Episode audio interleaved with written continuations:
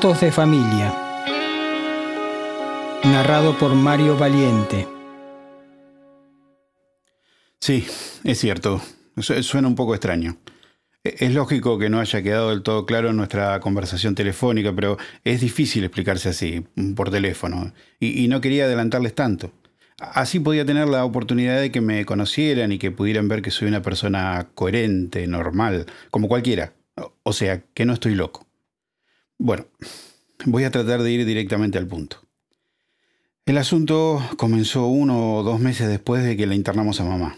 E, en realidad no, fue mucho antes, pero Ahí fue cuando apareció la foto, al desocupar la casa de mamá para alquilarla. La internamos en un geriátrico a dos cuadras de mi casa y la casa quedó libre, así que, en fin. Eh, es esta foto, acá está. No es la original, claro, es una copia que saqué un mes después de haberla encontrado. Es una foto vieja, pero como sabrán ahora se pueden hacer copias sin necesidad de tener negativo. Lo busqué como loco, pero no lo encontré. Eh, había una caja con muchos negativos en la parte de arriba del placar de mamá, pero ese no. Revisé uno por uno. En la foto se ve a mi papá. ¿Ven? E, es el que está sentado sobre el capó del auto y saluda. Ahí mi papá tendría unos treinta y pico.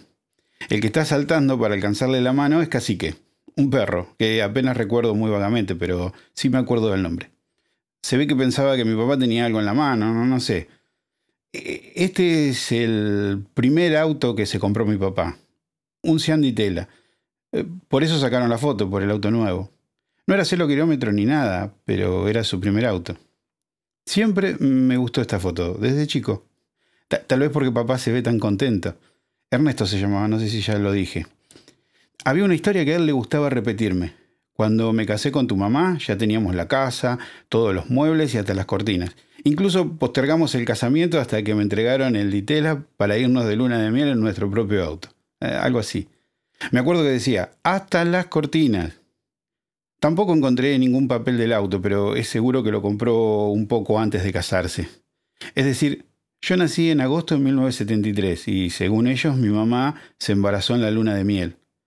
Ellos se casaron entonces en diciembre del 72 y la foto deberían haberla sacado unos meses antes. Les doy estos datos porque tal vez les sirvan, pero ya van a ver que... ¿Me permiten la foto? Fíjense acá, ¿ven? Estas letritas chiquitas al costado de la foto. Eh, son muy chiquitas, ¿no? Me imaginé. Por eso traje una lupa. Ahora sí, se lee claramente CEP 74. ¿Se dan cuenta? De chico nunca me fijé, casi no se lee a simple vista, y después la foto la vi pocas veces.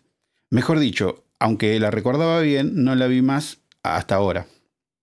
La cosa es que esta no es en realidad una copia exacta del original, ya está un poco corrida hacia la derecha. A ver, acá viene la parte difícil de explicar. Permítanme que tome un poco de agua, ¿sí? Gracias. Eh, es que estoy un poco nervioso y se me seca la garganta. Bueno, el asunto es así. En la foto original, o sea, la que yo veía desde chico en el álbum, el auto aparecía entero. Pero en esta copia, a la izquierda le falta el paragolpe, los faros delanteros, todo el frente. ¿Se dan cuenta de lo que quiero decir? No, creo que no me expliqué bien. Es que es difícil. ¿Cómo? ¿Cortada? ¿Usted dice como con una tijera? No, no, no, nada de eso. Está entera. Disculpen. Voy a tratar de ir más despacio. Lo que pasó fue así. Uno, encontré la foto del Ditela en la casa de mi mamá cuando la vacié para alquilarla. Eso ya lo dije. Dos, la llevé a casa y la pinché en un panel de corcho que tengo en el lavadero, donde me armé un pequeño tallercito. No es que ponga muchas fotos ahí. Aparte de esta solo tengo una de mi mujer y mi hija y otra de los festejos del partido en que San Lorenzo volvió a la A, que me regaló mi papá para que me dé suerte. En ese corcho más bien pongo papelitos con tareas pendientes, cosas que tengo que comprar y así. Después, o sea, tres, a la semana más o menos, descubrí que la foto había cambiado. Un cambio mínimo, pero había cambiado. Como si la lente de la cámara se hubiese movido, o sea, como si la persona que había tomado la foto hubiera girado la cámara apenas un poco. Lo que noté fue que a la izquierda faltaba un poco del frente del auto y la imagen empezaba, por decir así, más cerca del brazo levantado de mi papá hacia donde salta el perro. ¿Ven acá lo que les digo? Y nadie la cortó, no era eso. Porque además, a la derecha, se empezaba a ver el frente de otro auto estacionado atrás del Ditela, que seguramente era el Falcon de mis abuelos. Porque la casa que se ve de fondo es la casa de mis abuelos. O sea, era, porque ya se vendió hace años, pero lo tuvieron mucho tiempo. Azul, ya, van a ver. No tengo forma de recuperar la foto original porque obviamente recién se me ocurrió ir haciendo copias cuando me di cuenta de que se movía. O sea que iba pasando de izquierda a derecha. Ya me imagino lo que deben estar pensando. Al principio yo mismo creí estar equivocado. No suelo dar crédito a lo que no me parece verosímil. Soy ingeniero químico, imagínense. No sé si ya se los había dicho. Estudié ciencias, así que me cuesta mucho creer en, no sé, cosas raras. Soy una persona sensata. Sin embargo, hay que reconocer que a veces, como en este caso, los hechos no nos permiten negar lo inexplicable, por más extraño que nos parezca. Justamente por eso, porque son hechos, están ahí, a la vista. Ahí ustedes lo ven. ¿Sigo? Bien. Le mostré la foto a mi mujer. Pero claro, ella no tenía muy presente cómo se veía una semana antes, si el auto aparecía entero o no, o si se alcanzaba a ver el frente del Falcon atrás. Ahí decidí hacer una copia, que es esta que les mostré, por las dudas de que la foto siguiera cambiando. Y menos mal, porque efectivamente, unos 10 días después, la foto se veía así. ¿Ven? Esta es la copia número 2, como dice atrás. La mano levantada de mi papá ya no se ve, pero a la derecha empieza a aparecer una rueda delantera del Falcon y el costado de la casa de mis abuelos, que tenía medianera en esa época con un terreno baldío, ahora hay unos duplex. Ahí Claudia me tuvo que creer. No le quedaba otra alternativa, ¿no? Pero bueno, de todas maneras, no había explicación lógica. De un día para el otro no se veía la diferencia, pero si uno dejaba pasar varios, era algo insólito, imposible, no me dejaba dormir. Pero era así. Mi mujer me decía que la quemara, que le daba miedo. Yo estaba obsesionado, imagínense, ¿cómo la iba a destruir? De un día para el siguiente uno no se daba cuenta del movimiento porque era muy lento lentísimo. Pero a los cuatro o cinco días ya se hacía evidente. Creo que ya lo dije, ¿no? Llevé la foto original al trabajo, al laboratorio, para hacerle algunas pruebas, pero hasta donde me dio el conocimiento no encontré algo fuera de lo común. No pude detectar ninguna cosa extraña en el tipo de papel, ni en la composición química, ni nada. La llevé también a una casa de fotografía muy reconocida, le pedí que la revisaran con mucho cuidado, por supuesto, y nada, todo normal. Era realmente un misterio. Pensé en dejarles la foto una semana para que ellos mismos vean el cambio, pero me dio temor, desconfianza, no sé. O sea, todavía es un misterio, aunque ya eso viene después.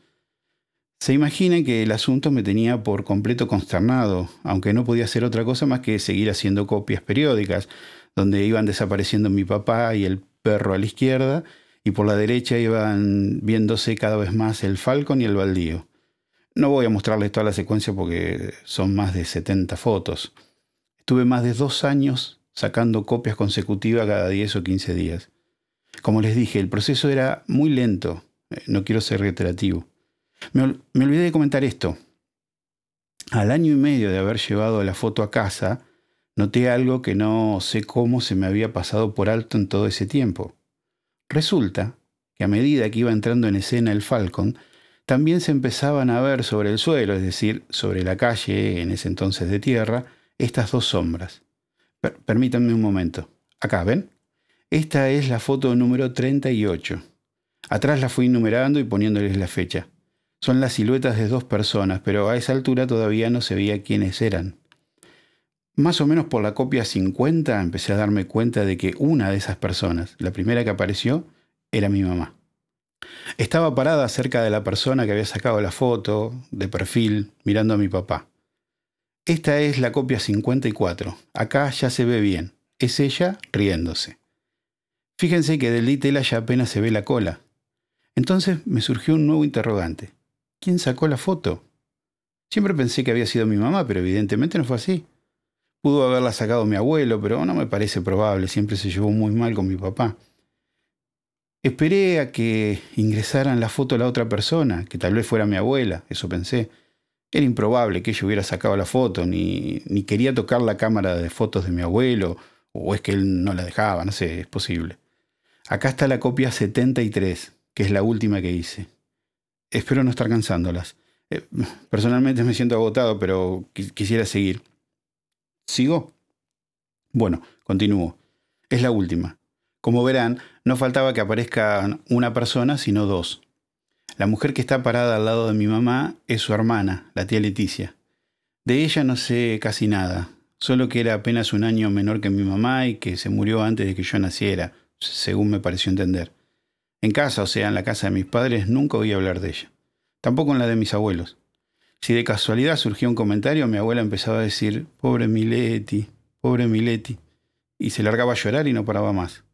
Así que a mis abuelos nunca le pregunté nada sobre la tía Leticia. Además, en realidad los chicos no se interesan por esas cosas, me parece. Una vez le pregunté a mi mamá qué le había pasado, pero ella me dijo que no quería hablar de eso porque recordarle hacía mal, la ponía triste. Y yo no pregunté más. Entre las fotos que había en la casa de mi mamá había varias con su hermana, de cuando eran chicas y hasta como los 20 años, calculo. Así que ahí está mi tía Leticia, al lado de mi mamá, y el nene que está agarrado a la pierna de la tía Leticia soy yo. Estoy seguro de que soy yo, 100%. Hice una ampliación y en la mano tengo un anillito de oro que todavía guardo con mis iniciales. Se pueden fijar con la lupa, pero el anillito me lo olvidé. Pensé que lo había traído, pero ahora no lo encuentro. Lo debo haber dejado en casa. Eh, lo puedo traer otro día si quieren. Si la foto es de septiembre del 74, entonces ahí tengo un año y un mes. Quiero decir, ahí estaba mi tía Leticia y el Ditela recién comprado. Y yo ya tenía algo más de un año algo no encaja, ¿no? Entre las fotos de mamá encontré esta otra que me sacaron en un estudio cuando cumplí un año. Perdón, les había dicho que era la última, pero faltaba esta. Antes se usaba tomarle fotos a los chicos en un estudio, ustedes se deben acordar. Como ven, el que está con la tía Leticia en la foto, que se mueve, soy yo, idéntico. Además, fíjense que tirado en la calle al lado mío hay un oso, un oso de color azul, que es un color raro para un oso, ¿no? Digo, no para un oso de verdad, o sea, claro que un oso de verdad no va a ser azul, perdón. Estoy un poco cansado. No, no, no, estoy bien. Quiero decir que los osos de juguete azules no eran comunes, por lo menos en esa época, creo. Con ese oso dormí hasta los 6 o 7 años y lo recuerdo muy bien. En fin, la cosa es que tan misteriosamente como empezó a moverse la foto, se detuvo ahí. Acá tengo la original finalmente. Como ven, e, es igual a la copia 73 y ya pasó casi un año desde que hice esa copia. Simplemente se detuvo. Tuve meses mirando la foto sin ver ningún cambio. Y eso me dio tiempo de pensar algunas cosas que, con la obsesión del movimiento, no pude notar antes. Por ejemplo, ¿por qué yo me abrazaba a la pierna de la tía Leticia estando mi mamá al lado. Fíjense que con el brazo izquierdo estoy agarrado de su pierna, pero el derecho lo estoy estirando hacia la persona que saca la foto. Parece como que, no sé. La tía Leticia también se ríe como mamá, pero está mirando a la persona que saca la foto, como yo, no hacia el auto nuevo. Ella y yo miramos a la cámara. Antes yo había hecho una ampliación de mi cara para compararla con esta de cuando tenía un año, la, la del estudio que ya les mostré. Acá la tengo, es esta. La ampliación de mi cara en la copia 73. La miré durante días hasta que observé algo que me hizo sospechar lo que pasaba. La mano izquierda de la tía Leticia apoyada sobre mi cabeza. ¿Ven acá? Tiene una alianza. No me pregunten por qué, pero cuando vi el anillo me pareció esta idea y en efecto pude comprobar después que no estaba equivocado. Ya van a ver. Pueden ver con la lupa la mano izquierda de mi mamá. Acá, ¿ven? No tiene alianza. Perdón, pero necesito tomar un poco más de agua. Hace calor acá, ¿no? Así está bien, gracias. Bueno, resulta que entre los papeles de mamá, quiero decir, entre sus documentos, no encontré ni el certificado de matrimonio, ni la libreta de familia, ni nada. Tengo su DNI, pero no me sirvió de mucho porque es un triplicado de cuando le robaron la cartera hace como 10 años. Me fui entonces hasta el registro civil del barrio de mis abuelos y ahí, revisando las actas, verifiqué lo que sospechaba. Se casaron en el 74, en diciembre. Hablo de mis padres, ¿sí? ¿Me siguen? Además, uno de los testigos fue Ana Leticia Rosales de Castro, mi tía, la de la foto, que efectivamente ya se había casado. El otro testigo fue un hombre de apellido Pereira, no sé, algún amigo de mi papá, supongo. A mamá le pregunté muchas veces en estos últimos meses, cada vez que la iba a ver al hogar, pero ella a veces ni me reconoce. No entiende de qué le hablo. Una vez me pareció que sí, pero se puso a llorar como mi abuela. No intenté más. Volví entonces a la caja de las fotos para revisar el álbum del casamiento de mis padres.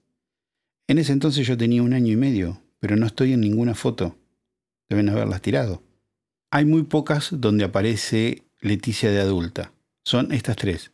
Esta en la puerta del registro civil con mamá, esta otra arreglándole la cola del vestido de novia antes de entrar a la iglesia, y esta apenas se ve acá en el fondo bailando con un hombre que está de espaldas. Esta otra es de cuando mi mamá tira el ramo de novia y por supuesto Leticia no está entre las mujeres que lo tratan de agarrar porque ella estaba casada. Esto ya es un lío, ¿no? Con tantas fotos. No se preocupen, yo después las ordeno. Están todas numeradas. Lo que pasó después es que llevé mi partida de nacimiento al laboratorio y resultó ser falsa. O sea, no es falsa, pero están falsificados los nombres de mis padres. La fecha de nacimiento no, pero recuperar lo que decía antes, los nombres, es imposible. A simple vista no se nota. En ningún trámite que yo haya hecho, eh, no, no lo traje, eh, no se me ocurrió. Pero la puedo traer, si les parece que... Sí, sí, por supuesto, y el anillito, no hay problema. Seguro que el que sacó la foto, esta foto de septiembre del 74, la original, fue el esposo de Leticia, que vendría a ser, exacto, como usted dice, mi padre verdadero, y la foto se fue moviendo para mostrarme que él y Leticia son mis padres biológicos. Eran, porque por algún motivo, bueno, la verdad me sorprende a mí mismo cuando me lo oigo decir. Con la historia ya más o menos armada, traté de ubicar a algún vecino de mis abuelos de esa época, algún compañero de trabajo de mi papá, de Ernesto, digo. Lo que pude saber es que los buscaban, que se escondieron en alguna parte o se fueron del país, no se sabe bien. Pero no se supo nada más. En fin, gracias por recibirme y escucharme. Yo la verdad más que nada necesito, si, fuera posible, saber. Llegar a saber algo, lo que se pueda. Entiendo que es difícil. ¿Ya había venido alguien con una cosa así? Quiero decir, con una foto que... ¿No? No, claro. Imposible.